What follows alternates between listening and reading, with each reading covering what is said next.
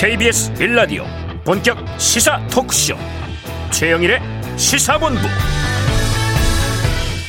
안녕하십니까 최영일의 시사본부 시작합니다. 어제 정부는요 국무회의를 통해서 노태우 전 대통령의 장례를 국가장으로 결정했습니다. 자, 5.18 당시 시민군의 상황실장 박남선 씨죠. 조문을 했고요. 자, 유언에서 용서를 구했기 때문에 개인적으로는 국가장에 찬성한다. 이런 입장을 밝혔습니다. 하지만 관련 시민단체들은요, 정부 결정에 유감을 표하고 있습니다.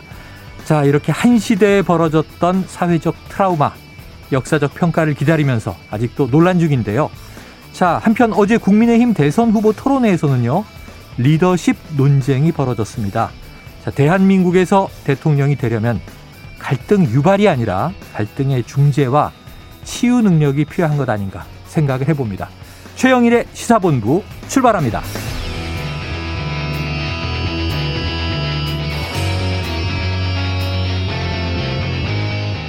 네, 1부에서는 오늘의 핵심 뉴스를 한입에 정리해드리는 한입 뉴스 코너 기다리고 있죠.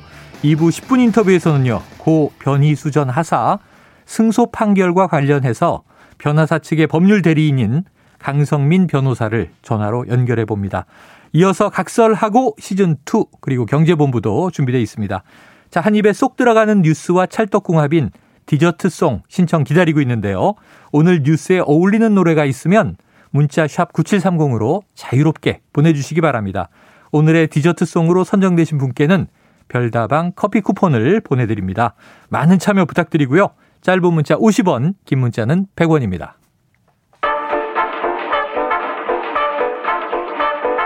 최영일의 시사본부 한입뉴스 네, 오늘의 핵심 뉴스를 한입에 정리해드립니다. 한입뉴스 시작해보죠. 박정호 오마이뉴스 기자, 오창석 시사평론가 나와 계십니다. 어서 오세요. 안녕하세요. 안녕하십니까? 아유, 아주 이렇게 댄디한 두 분이 계시니까 든든한데요. 첫 번째 뉴스 보죠. 이재명 후보가 음식점 허가 총량제를 발언했는데 네. 이게 논란이 벌어졌다 이런 얘기예요. 박 기자님 이게 어떤 내용입니까? 그러니까 이게 어제 있었던 발언이에요. 네. 그러니까 이재명 민주당 대선 후보가 음. 어, 제 오전에 관악구 신원시장에서 전국 소상공인 자영업자들과 간담회를 했습니다. 네. 이 자리에서 어떤 말을 했냐면 하도 식당을 열었다 망하고 해서 개미 지옥 같다. 음. 식점 허가 총량제를 운영해 볼까 하는 생각도 있다 라고 얘기를 했습니다. 네. 이 마구 식당을 열어서 망하는 건 자유가 아니고 좋은 규제는 필요하다. 뭐 철학적인 논쟁도 좀 필요하다고 본다. 이렇게 강조를 했어요. 네. 어, 그랬더니 국민의힘에서 이걸 맹 비판하고 있는데요. 네. 국민의힘의 인석 대표는 아 이거 정말 아무 말 대잔치다. 예. 무식해서 말한 거면 이래서 업자들에게 털리는 무능이고 음. 진짜 또 뭔가를 설계하는 거라면 나쁘다라고 아, 비판을 했고요. 약간 대장동에 빗댔네요. 그렇습니다. 그러니까 윤석열 전 검찰총장도 SNS에 이건 전체주의적 발상이다라는 그런 글을 올려서요. 음. 허가 총량제라니 국가가 국민 개인의 삶까지 설계하겠다는 거냐? 어허. 이런 발상이면 허가 총량제가 음식점뿐만 아니라 자영업 전반으로 확대될 거다. 더 나아가 국가 산업 전반까지 확대될 수 있다. 이렇게 주장을 했고 네. 홍준표 의원도 어, 글을 올려가지고 헌법상 영업의 자유를 본질적으로 침해하는 위헌적인 발상이다라고 음. 비판했습니다. 자, 그러니까 이제 음식점 음. 허가 총량제, 그러니까 음식점의 수를 정해놓고 네. 정부가 이제 허가를 내준 이 사람만 음식점을 개업할 수 있다. 이런 네. 이제 발상으로 읽혀지는데 우평론가님 이 논란에 대해서는 어떻게 생각하십니까? 네, 아마 이게 취지를 어떻게 생각하는지는 알겠습니다. 네네. 2000 그러니까 지난번 국회 때 백종원 더본코리아 대표가 네. 국정감사장에 나와서 어. 당시 새누리당 의원인 홍일표 의원과 이제 대담을 했습니다. 예. 뭐 질의응답을 했었는데 한국의 자영업자들이 자영업을 너무 쉽게 생각하고 뛰어든다. 음. 음. 자기가 가장 가슴 아픈 게 뭐뭐 하다가 안 되면 치킨 열어야지. 아. 근데 치킨집 하나를 성공시키기 네. 위해서 얼마나 많은 사람들이 노력을 하고 성공한 치킨집이 얼마나 많은 공을 들였는지는 전혀 생각하지 않는다. 너무 쉽게 네. 오픈을 한다. 네, 그런 마음이 좀 안타까워서 함부로 오픈하지 않았으면 좋겠다라는 취지를 했거든요. 네. 근데 그거는 어떠한 취지인지가 너무 뚜렷하죠. 음. 한 일을 시작할 때 정말 최선을 다해서 준비해야 된다. 네. 아무나 너무 쉽게 덤비면 안 된다라는 취지를 명확하게 익히는데 네. 요 내용은 요와 비슷한 맥락이긴 하나 음. 총량제라고 하면 네. 내가 하고 싶어서 준비가 잘된 사람도 총량이 되면 못할 수도 있는 상황이 돼버릴 수가 있잖아요. 음. 그러니까 이제 취지와 맥락이 조금 맞지 않았던 부분이 있다. 음. 사실은 우리나라에서 이제 어떤 음식점이라든지 이런 자영업에 대해서 총량제를 도입한 적은 없고요. 네. 비슷하게 규제를 하려고 했었던 것이 자율 방안이 하나 있는데 제가 찾아본 것이 네. 편의점 자율 규약이 있습니다. 어. 이거 자율적인 규약인데요. 정확히 명칭은 담배 소매인 지정 거리 제한인데 음. 동일한 편의점 예를 들면 GS면 GS, 이마트면 네. 이마트 이런 것들을 100m 출점 제한을 해서 어. 서로 동일하게 또는 중첩되는 편의점들을 아, 그렇죠. 100m 안에 전에 있었네요. 음, 네, 중복되게 만들지 말자. 음. 이건 너무 서로 출혈 경쟁한다. 네네. 요런 게 있었거든요. 그러니까 요거는 거리 제한이지 음. 총량을 제한한 건 아닙니다. 근데 이 자율규약도 잘 안 지켜지죠? 자율규약이니까. 네, 자율규약 잘 안 지켜지고 한 동네 뭐 편의점 두세 개가 동, 맞아요. 같은 곳에 있기도 그리고 올해 또 끝이 납니다. 이 자율규약이. 네. 아. 근데 이제 거리 제한이 이제 요 부분은 어쨌든 거리를 제한하다 보니까 어떻게 보면 대한민국 국토는 정해져 있으니 음. 어떻게 보면 이것도 총량제라고 볼수 음. 있는데 근데 거리 제한과 총량 제한은 느낌도 어감과 완전히 다르죠. 네. 그래서 아마 어떤 의도는 알겠는데 전달하는 방식이 조금 어. 어, 뭐라고 해야 되죠? 매끄럽지 못했던 건 네. 맞습니다. 그 야권 야당에서는 이게 또 이제 이 자율 시장 경쟁에 맡기지 않고 네. 네. 정부가 또 통제하느냐 이렇게 이제 비판 공격하기 너무 좋죠. 음, 그래서 그런, 네, 오늘 뭐 그래서. 이재명 네. 후보가 여기에 대해서 해명성 얘기도 아, 했거든요. 네. 오늘 오전에 일정에서 기자들과 만나서 뭐라고 했냐면 음. 뭐 이거는 당장 시행한다는 건 아니고 고민해볼 필요가 있다는 거다. 아, 검토해보겠다는 얘기다. 그렇습니다. 아. 그리고 뭐 이 부정식품을 사 먹을 자유는 자유가 아니고 음. 아무거나 선택해 망할 자유는 자유가 아니다. 어. 이런 얘기도 했고 또 어떤 비유를 들었냐면 불나방들이 촛불을 향해 모여드는 건 좋은데 네. 너무 지나치게 가까이 가서 촛불에 타는 건 막아야 한다. 네. 그게 국가 공동체를 책임지는 공직자의 책임이다라고 강조를 했습니다. 그래요. 자, 어쨌든 이게 후보든 향후의 대통령이든 검토한다는 발언을 조금 잘못하면 음. 시행한다라고 해석을 해서 맹공을 받는 경우들이 있죠. 네. 자, 우리나라 자영업자 비율은 뭐 다른 나라에 비해서 상당히 많습니다. 높습니다. 음. 비중이 크고요. 제 생각에 이제 총량제를 적용하는 유사한 업종 자영업에서는 아마 택시 정도일 거예요. 네. 개인 택시 이제 자영업자로 분류가 되는데 네. 택시의 총량은 지자체가 규제를 하죠. 네, 이게 참 신기한 게 면허를 주면서 2016년에 대구 네. 수성구에서 음. 김부겸 현 총리와 네.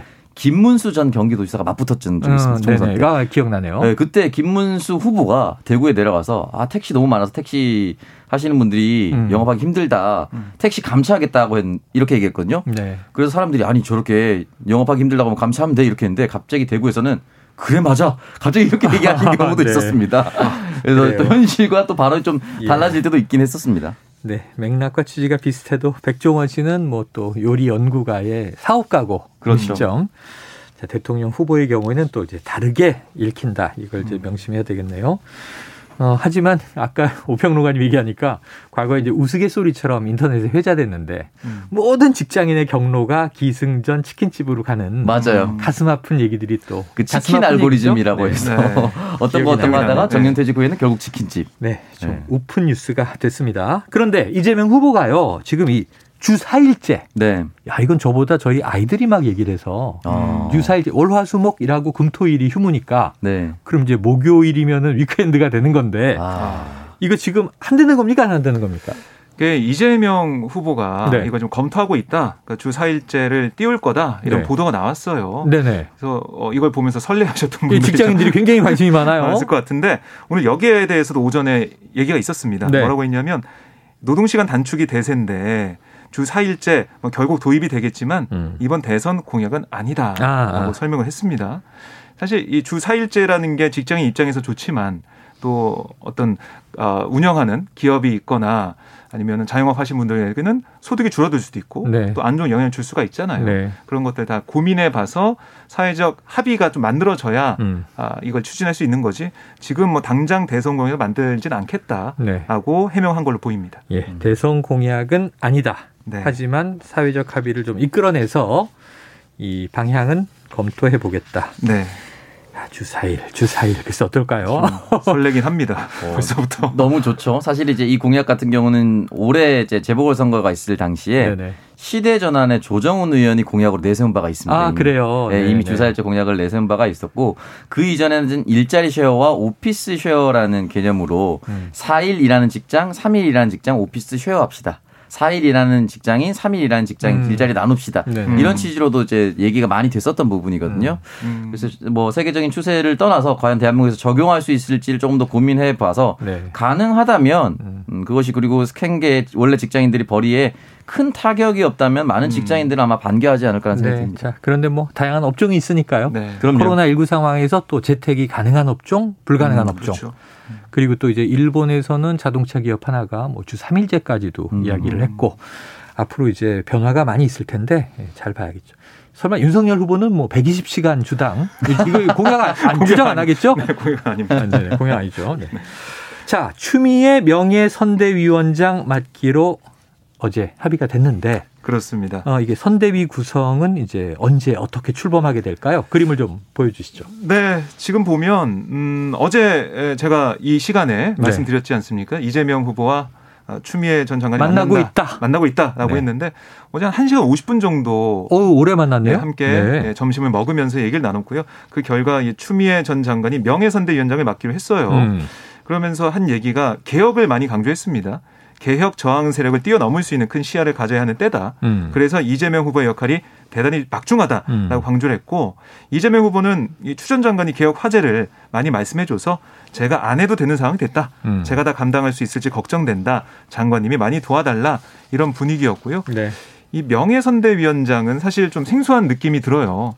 그러니까 상임 고문이 상임 고문, 아니 뭐 상임 선대위원장, 음. 공동 선대위원장 이렇게 있는데 명예선대위원장 어떻게 되는 거냐. 어제 기자들이 물어봤습니다. 네. 일단 이재명 캠프 쪽에서는 이 상임 고문과 뭐 공동선대위원장 제안도 있었지만 추 전 장관이 이 상임선대위원장과 공동선대위원장 사이에 위치한 음. 그렇게 위치라고 볼 수 있는 명예선대위원장을 하기로 한 거예요. 네. 이게 어떤 의미냐면 상임고문이나 뭐 공동선대위원장은 어떻게 보면은 상임고문은 좀 뒤에 있어야 될 것 같고 네. 공동선대위원장은 정말 앞에서 일선에서 실무를 음. 챙겨야 될 것 같은데 명예선대위원장은 저는 좀 free하게 좀 자유롭게 전국을 돌면서 개혁에 음. 대한 그리고 사회 대전환 위원회를 네. 이 선대위에 만들어서 그 위원장을 또 추미애 아, 전 장관이 맡기로 했거든요. 음. 그런 우리 사회 변하는 모습들 이런 것들을 좀 얘기하는 뭔가 어, 모르겠습니다. 그 다른 이 자리보다는 더 특별하게 느껴지는 그런 네. 역할을 하지 않을까라는 그러게요. 생각이 들었습니다. 그래서 올라운드 플레이 누비는 리베로 역할을 준 것인가? 지금 앞으로 이제 선거 과정을 지켜봐야 될 것 같습니다. 자, 이게 보니까요. 이 박용진 전 후보와 김두관 전 후보도 있잖아요. 네. 바로 네. 이어서 만나는가 봐요. 그렇습니다. 지금 이 박용진 어, 의원과는 이재명 네. 후보가 만나고 있어요. 점심 시간. 네. 네. 어젠 중식이었는데 오늘은 한식으로. 아, 그렇지. 네. 매일 남, 같은 메뉴를 먹으면 질립니다. 물리죠. 네. 정철 전 총리도 한식이었습니다. 네. 한식, 중식, 한식 이렇게 쭉 네. 가고 있고 오후 3시에는 김두관 의원을 국회의원회관 사무실에서 만났는데 이때는 차담. 차담 되겠습니다. 음, 오후 3시니까. 네. 이렇게 되면 당내 경선 후보들과의 회동이 좀 마무리되면서 네. 원팀. 어제는 원팀이라는 말을 안 쓰더라고요. 어. 드림팀이라는 말 쓰고 있습니다. 원팀을 넘어서 드림팀을 짜겠다. 네. 음. 드림팀 얘기를 이재명 후보가 했더니 추미애 네. 전 장관이 어, 좋다. 어. 드림팀. 드리는 팀. 국민들께 아, 어, 영어, 드리는 팀을 영어 꿈 드림이 아니라 네. 네. 어, 그런 또 의미도 네. 담고 있다 얘기하더라고요. 아재들의 냄새가 살짝 이렇게 네. 난다는 거. 근데 이게 아, 마 네. 이낙연 후보와 정세균 후보 그리고 추미애, 박용진, 김두관 후보의 차이점이라고 봅니다. 음. 그러니까 이낙연 후보와 정세균 후보 같은 경우는 국무총리까지 했기 때문에 네. 직접 현장을 뛰면서 막 활발한 활동하기 조금 애매할 것이고 어. 이 이후에 정치적 행보를 어떻게 할 것인가에 대한 고민이 지금도 있을 겁니다. 네. 그렇기 때문에 호시우보할 수밖에 없을 것이고요. 나머지 세 후보 같은 경우는 대선이 끝나고 나서부터도 계속해서 정치 행보, 행보를 이어가 나갈 거기 때문에 네. 어떻게든 전국을 함께 돌기 위해서 더 많은 노력을 할 수밖에 음. 없을 겁니다. 그래요. 네. 그래서 뭐 이 민주당 선대위 같은 경우는 다음 달 2일 정도에 발족을 한다고 해요. 다음 달 2일 그러니까 멀어 보이지만 다음 주지 않습니까? 그렇습니다. 다음 주 네. 화요일입니다. 그렇죠. 발족할 걸로 보이고 어, 기존은 용광로입니다. 그러니까 음. 다 녹여서 어, 모든 사람들이 참여할 수 있는 음. 특히 각 후보 캠프 캠프에 있었던 의원들을 적재적소에 잘 배치를 해가지고 네. 정말 원팀 드림팀으로 가겠다라는 얘기를 하고 있고 좀 눈에 띄는 게 다음 주부터 이 위드 코로나 가지 않습니까? 단계적 일상회복 풀리죠. 그렇습니다. 네. 그래서 499명까지 모일 수가 있다고 아, 합니다. 이제 대규모 모일 수 있네요. 그렇습니다. 그래서 오프라인 행사 하나요? 네. 오프라인 행사를 한다고 합니다. 아하. 그럴 계획이고 위드 코로나 모습을 음. 당에서부터 먼저 보여주겠다 네네네. 이런 얘기를 하고 있어서요. 어떤 퍼포먼스가 벌어질지 좀 기대가 됩니다. 어, 한번 기다려 보도록 하고 다음 주는 여야 모두에게 빅 이벤트가 있네요. 지금 민주당은 먼저 네. 경선을 끝냈기 때문에 네. 본선 진출 후보가 나왔고 이제는 잡음을 좀 극복하면서 음. 원팀 넘어 드림팀 꾸려가고 있는데 국민의힘으로 들어가 보면 지금 가장 치열할 때예요. 네, 맞습니다. 네 명의 후보가 이젠 카운트다운입니다. 네. 이번 주말 지나면 뭐 이 다음 주 금요일이 발표이긴 하지만 네. 1일부터 투표에 들어가잖아요. 네. 그러니까 정말 신경이 다 곤두서 있는 상황인데 자, 지금 어제 있었던 강원권 TV 음. 토론회가 크게 화제가 되고 있어요. 월요일에 네. 충청권 토론회는 정말 정책만 가지고 그러니까요. 싶은 얘기를 해서 음. 어떤 신상 발언이나 인신 공격이 없었는데 네. 어제 도대체 어떤 이야기가 나온 겁니까? 어제 이제 윤석열, 홍준표 두 후보의 불꽃 튀는 공방이 있었는데요. 먼저 처음으로 볼 때 이 리더십 논쟁이 있었어요. 리더십 논쟁. 네. 윤전 총장이 작심 뭐 공세를 펼쳤습니다. 네. 아니 왜 홍준표 후보와 가까이 근무하다 떠난 사람들이 많냐? 음. 왜홍 후보 주변에는 배신자 그렇게 많은가 음. 하면서 리더십 문제를 거론하고 나선 어. 겁니다. 그랬더니 홍준표 의원은 26년 정치하면서 한두 번 배신을 당해봤다. 어. 이런 얘기를 했는데 여기에 또 뼈가 들어가 있습니다. 네. 왜냐하면 자신의 측근을 꼽히다가 윤 전 총장 캠프로 간 윤한홍 의원을 좀 네. 거론한 그런 느낌이 들었어요. 아, 이름은 거명하지 않았지만 그렇습니다. 누군가를 특정했다. 한두 번 배신을 당해봤다 그 얘기 중에 네, 네. 막 그게 이제 들어간 것 같은데 그러면서 윤 후보 진영에 가 있는 사람들 어, 그건 구태 기득권 정치의 전형이다. 새로운 정치하겠다는 사람들이 사람들을 우르르 끌어모아서 10년 전 정치하듯 한다. 라고 주장을 했습니다. 어, 구태 정치다. 리더십 공방을 좀 벌였고, 그러니까 윤 전 총장은 어 우리 이렇게 사람 이렇게 많이 오고 나한테 몰리는데 대세 어. 아니냐 이런 얘기 하고 싶었던 것 같고, 이 홍준표 의원은 아 그게 어, 내년 뭐 지방선거나 음. 이런 공천이 이런 거 바라고 온 사람들 아니겠어? 음. 라는 기득권 전형 정, 전형인 정치다라고 맞서는 모습이었고 또 하나 눈에 띄는 게 뭐였냐면 이건 윤석열 후보의 주도권 토론에서 나왔던 건데요. 고발사주 의혹 수사 관련해서 아, 네. 질문을 계속 던졌어요. 어. 원희룡 의원한테 먼저 얘기를 했는데 후보한테 아니 이 손준성 검사에 대한 체포영장 기각됐는데 음. 그리고 구속영장도 청구를 했다. 네. 그것도 기각이 됐다. 이런 건 나도 27년 법조 생활 중에 처음 보는 건다. 어. 떻게 생각하냐라고 물어봤더니 원희룡 후보가 왜 저한테 물어본지 모르겠다. 라고 답을 했어요. 그동안 좀 우호적이었잖아요. 그렇습니다. 후보가. 네. 윤, 윤 후보에게. 그래서 시큰둥한 답변해가지고, 어? 음. 왜 저럴까라는 음. 생각이 좀 들더라고요.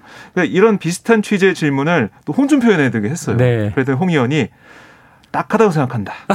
여기는 대선 토론장이다. 어. 왜 그런 걸 물어보냐라고 얘기를 했고 그 뒤에 덧붙인 말이 본인이 수사할 때는 정당한 수사고 본인이 수사 당할 땐 정치 공작이냐 아, 꼬집었습니다. 이건 뭐 여당에서나 할 반론을 그렇습니다. 홍준표 후보가 했네요. 어제 보면서 아 보길 잘했다 토론을. 아, 보길 잘했다. 네, 좀 재밌었습니다. 아니 근데 어제 전 잠깐 잠깐 보다가 네. 어 이거 내일 박 기자한테 물어봐야지 했던 대목이 네. 그 배신자 이야기 하면서 음. 그러니까 내가 키운 사람인데 윤석열 후보에게 갔다 얘기를 하면서 날짜를 막 얘기하더라고요. 음. 지난 3월 9일에. 네. 그러니까 윤 후보가 음, 지난 3월이면 저는 정치도 안 하고 있을 때입니다. 이런 음, 얘기를 해요. 음, 음, 그럼 그때부터 이미 좀 대선 출마 움직임이 있었다고 봐야 되는 거예요? 홍준표 의원은 그렇게 좀 보는 것 같고 네네. 그런 걸 좀 잡아가지고 비판을 하고 싶었던 것 같아요. 아. 그러니까 이미 이 검찰총장이 있을 때부터 준비한 거 아니냐. 네네. 네. 정치적으로 좀 행보를 한 거 아니냐라는 얘기를 좀 했던 거죠. 집어내고 싶었는데 이 얘기는 이제 위하면 넘어갔습니다만. 네. 자 지금 어제 너무 재밌는 대목이 많았는데 이 원희룡 후보가 네. 홍준표 아, 후보의 예, 예. 무지를 그것도. 좀 자꾸 찌르려고 네. 처음에는 이 고교 학점제 아시죠? 모르시나요? 아. 이렇게 했는데 중간에는 탄소세 질문을 해요. 음. 요거 너무 재밌어서 한번 오디오로 듣고 아, 이야기 계속 네. 이어가 보죠. 뭐 수소 경제도 아까 말씀을 강원도 비전과 가서 하셨는데 오늘 뭐 수소를 묻질 않겠습니다. 물었어요. 공부를 했을 테니까요. 아니. 예. 자, 그러려면. 그리고 그 질문 자, 자체가 좀 야비하게 느껴지니까 자, 그렇습니다. 이재명 후보는 탄소세를 추진하겠다고 합니다. 탄소세 매기면 제가 내야 되는데요. 탄소세 어떻게 하실 거예요? 대답하지 않겠습니다. 국민이 묻는 거에 대해서 대답하지 않습니까? 국민이 아니고 질문 자체가 여태 아니 그렇게 해서 본선에 가서 토론 않습니다. 그렇게 하실 겁니까? 본선에 본선에 토론? 가서는 내가 훨씬 잘하죠. 어떻게 토론을 그렇게 하세요? 거두실 겁니까? 안 네. 거두실 겁니까? 그만 얘기해 주세요. 아니 머리 그래 좋으신 분이 어떻게 토론을 그렇게 하세요? 아니 토론 답을 안 하고 이렇게 네. 아니 인신 공격 내지는 그래 비아냥으로 예, 시간이 다 됐습니다. 자 이제 유승민 후보께서 아니요. 자, 어유 치열한 느낌이 막 전해 옵니다. 그러니까 어제 끝까지 답변을 안 했어요. 탄소세 음. 질문을 전제를 자, 이재명 후보와 토론에서 맞붙게 되면 음. 탄소세 얘기 나온다. 어떻게 하시겠느냐 그랬더니 그건 이재명 후보와 토론할 때 얘기하겠습니다. 음. 그러니까 원희룡이 묻습니다. 어떻게 하시겠습니까? 그러니까 원 후보의 정책을 설명하세요. 네. 국제회의 가서 어떻게 하시겠습니까? 그건 국제회의 가서 제가 답하겠습니다. 음. 끝까지 답을 안 해요. 그러니까 네. 어떻게 좀 이 기싸움을 해석해야 좋 겠습니까? 네. 아, 저는 개인적으로 네. 원희룡 후보가 이렇게 질문을 한 것은 이유가 있겠죠. 여러 가지 이유가 있지만 홍 음. 후보가 어쨌든 무지하다.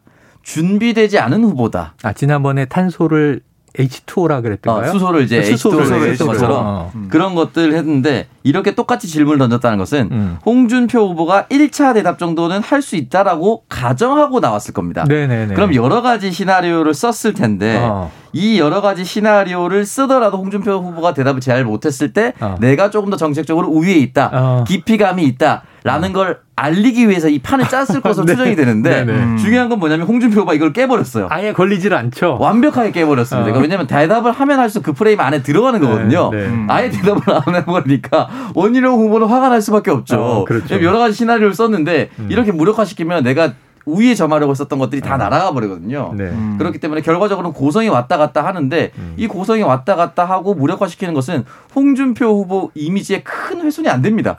원래 그런 토론 방식을 했기 때문에. 아니 홍준표 후보 야단치면서 네. 질문 방식이 야비하다. 네. 그래서 네. 답하지 않는다. 네. 토론은 내가 훨씬 잘한다. 이렇게 얘기를 한단 말이에요. 네. 그래서 저희가 첫 번째 네. 국민의힘 토론 시작할 때부터 퀴즈쇼처럼 하면 안 된다라고 음. 말씀을 드렸었는데 진짜로 장업 퀴즈냐라는 대목이 나왔었고 맞아요. 맞아요. 이게 사실 저희가 선거 어떤 선거 때마다 정책 선거 합시다라고 했는데 정작 정책 선거 했을 때는 조용하고 네. 정책이 없는 토론 때는 더 이슈가 되고 참 힘듭니다. 야. 사람 마음이 그렇더라고요. 네. 지난번 토론은 재미가 없었는데 어제는 재밌더라고요. 그러니까 꼭 정책 얘기하면 지루하고 재미없다 그러고 아. 싸우면 재밌다 그러고 반성합니다. 이거 문제 아닙니까? 네, 반성.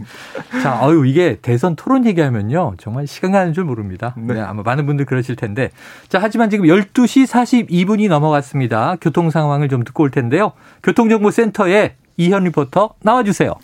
네, 미세먼지가 사라져서 정말 다행인데요. 차례 환기 자주 시키면서 졸음운전 조심해 주셔야겠고요. 오늘도 도로 곳곳에서는 작업을 하는 곳이 많습니다. 서해안 고속도로 목포 쪽으로 서해대교 작업 때문에 서평택부터 많이 밀리고 있고요. 서울 양양고속도로 양양 쪽으로도 작업 정체가 길게 이어지고 있는데 덕소 3패부터 남양주 요금소 쪽으로 속도가 떨어집니다. 제2경인고속도로 성남 쪽으로 가기도 많이 어려우시죠? 고속도로 시작 지점부터 작업을 하는 문화까지 가는데 20분이 넘게 걸리고 있고요. 경부고속도로 부산 쪽입니다. 한남에서 서초 그리고 신갈에서 수원까지나 동탄에서 남사 쪽으로 밀리고 있고 충청권으로 내려가서는 대전과 금강 부근에서 각각 작업 여파를 받고 있습니다. 그리고 서울 방향 오산 부근에서는 사고를 처리 중이라 뒤쪽으로 사고 영향을 받고 있습니다. KBS 교통정보센터였습니다.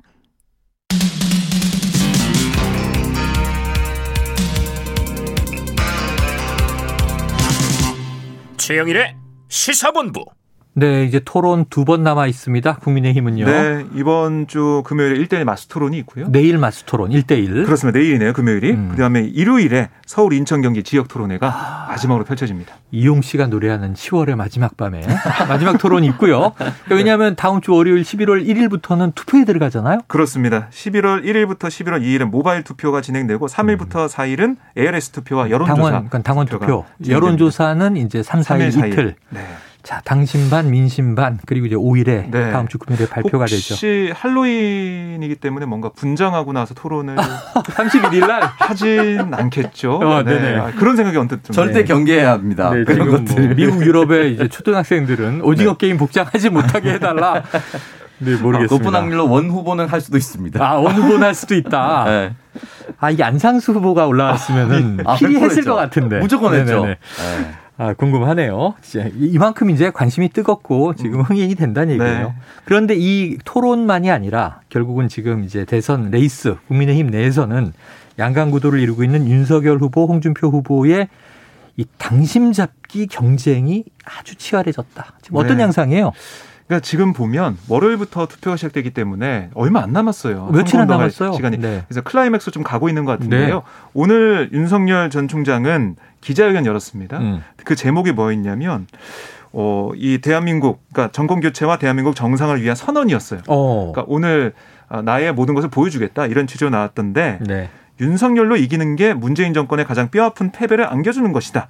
네. 윤석열을 정권 교체와 정치 혁신의 도구로 써달라라고 음. 호소를 했고요. 그리고 지난 몇 년간 살아있는 권력에 맞선 윤석열이 가장 잘할 수 있는 게 음. 바로 이 정권 교체 또 비상식과 불공정, 불의와 위선의 시대를 끝내는 거다라고 주장을 했습니다. 네. 아울러 한 가지 더 얘기했던 게 국민의 힘을 어, 국민 정당, 유연한 보수 정당으로 업그레이드하겠다. 그러니까 뭐 정치 교체까지 음. 얘기를 했는데요. 이거는 뭐 홍준표 의원을 좀 겨냥한 듯한 정치 네. 오래 해오지 않은 정치 신인이 할 수 있다 이런 걸 강조한 걸로 보이고 어제 이미 토론회에서 본인이 그 이제 손준성 검사 네. 영장 기각을 언급하면서 음. 자 이렇게 이번 정권이 자신을 죽이려고 하는 네, 것은 네. 자신이 두렵기 때문이다. 정권 교체 적임자니까 음. 이 논리로 이제 끌고 가는데 오늘도 그 얘기를 했고 어, 예. 오늘도 그 얘기를 했을 것이고 그러면서 이제 이 송영길 민주당 대표가 자꾸 공수처를 압박하고 있지 않느냐. 음. 그러면서 이걸 영장 사주다 이렇게 어제 아. 표현을 했어요. 음. 그런데 이제 궁금한 건 이게 득이냐 실이냐. 네. 손준성 검사는 나와 무관하다라고 손절을 했던 윤석열 전 총장이 음. 굳이 토론에서까지 이 이슈를 부각시키는 게 음. 도움이 될 것이냐, 뭐 마이너스가 될 것이냐. 음. 오평론가 어떻게 보십니까? 글쎄요, 이 부분은 이제 당분간 손준성 검사 건은 지루한 싸움이 될 수밖에 없기 때문에 네네.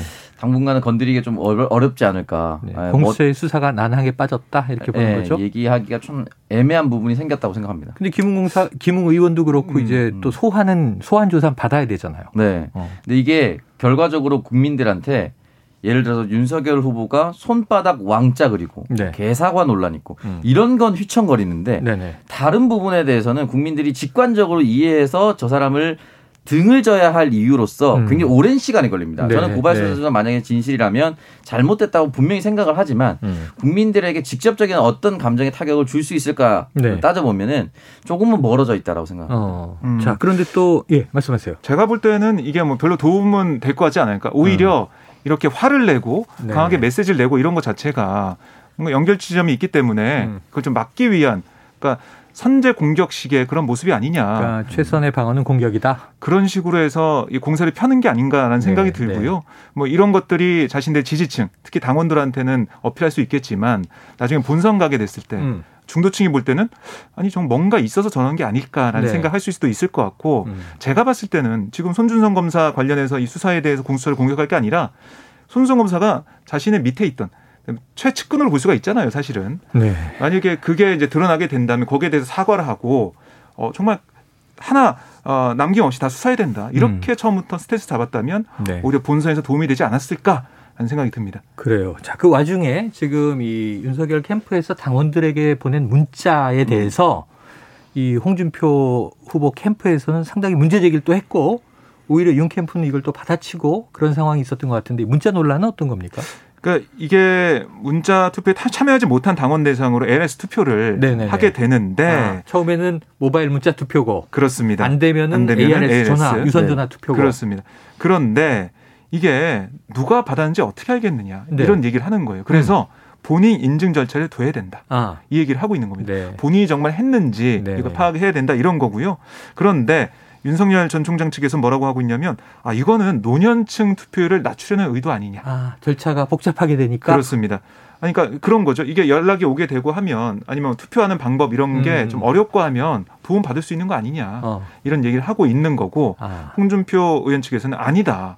도와주는 게그 결국 대리 투표로 가는 거 아니냐 이런 1번 찍으세요, 2번 찍으세요 이렇게 되면 그렇게 될 수도 있다고 좀 볼수 어. 있는 거죠. 홍준표 의원 입장에서는 기싸움이 팽팽한 게 이렇게 이제 또 불신 문제로 나오는 거겠죠. 그렇습니다. 그래서 음. 뭐 이게 결과가 어떻게 나오든 결국 우리가 민주당이 뭐 원팀이 어떻게 될 거냐 이런 얘기를 많이 했었는데 네. 국민의힘에서 이런 다툼, 싸움 원팀인 잘안 되는 모습 이게 나오지 않을까 생각이 듭니다. 이게 어떤 후보가 되느냐에 따라 좀 많이 달라질 것 같은데 음. 그래도 현역 의원과 현직 당협위원장이 많이 포함되어 있는 윤석열 캠프가 본 후보가 되면 네. 나머지 세력들은 사실은 그냥 두고 가도 함께 따라올 수밖에 없는 상황이 되어 있어 요 이미. 네. 왜냐면은 이제 당원들 중심으로 갈 가능성이 높기 때문에 네. 기본적으로 코어는 그런데 만, 만약에 지금처럼 당심을 많이 얻지 못하고 있는 것처럼 보이는 홍준표 후보가 당선이 될 경우에 음. 현직 당협위원장들과 현직 의원들이 어떻게 할 것인가. 음. 이 부분은 조금 쉽게 수습이 안 될 것 같고 네. 그래서 계속해서 뭐 흔히 말하는 지라시라는 것에서 유승민 후보와 단일화해서 같은 구성을 만든다 뭐 어쩌고 저쩌고 얘기가 음. 나오는 것이 네.